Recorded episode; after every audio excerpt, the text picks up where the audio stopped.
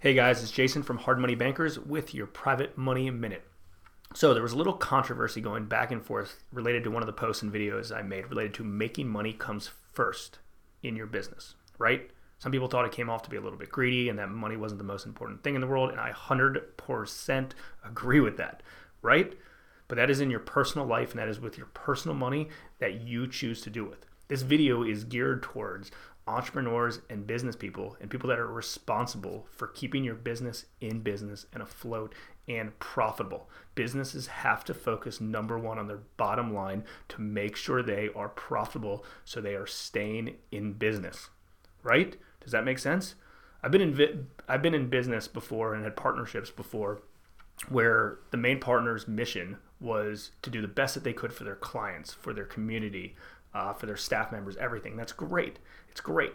But the one thing they forgot to worry about was their bottom line and the profitability of their business. And it didn't last long. Then all of a sudden, they didn't have any more clients. They couldn't uh, devote money to their community. You know, they couldn't pay payroll for their staff because they didn't care about the bottom line.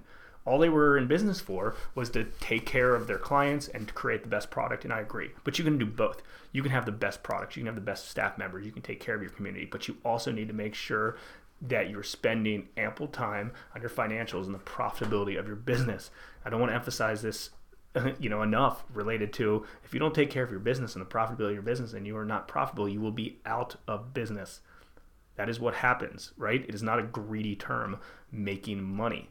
That is what businesses are here for to make money, to become profitable, to grow. And then when you do that, you can take care of all your clients with money. You can take care of your community, you can pay all your staff members, and you can pay yourself. And when you pay yourself, you can do whatever you want with that money, right? So again, money is not the most important thing, but inside your business it is because if there's no more money in your business, you are out of business. So remember that.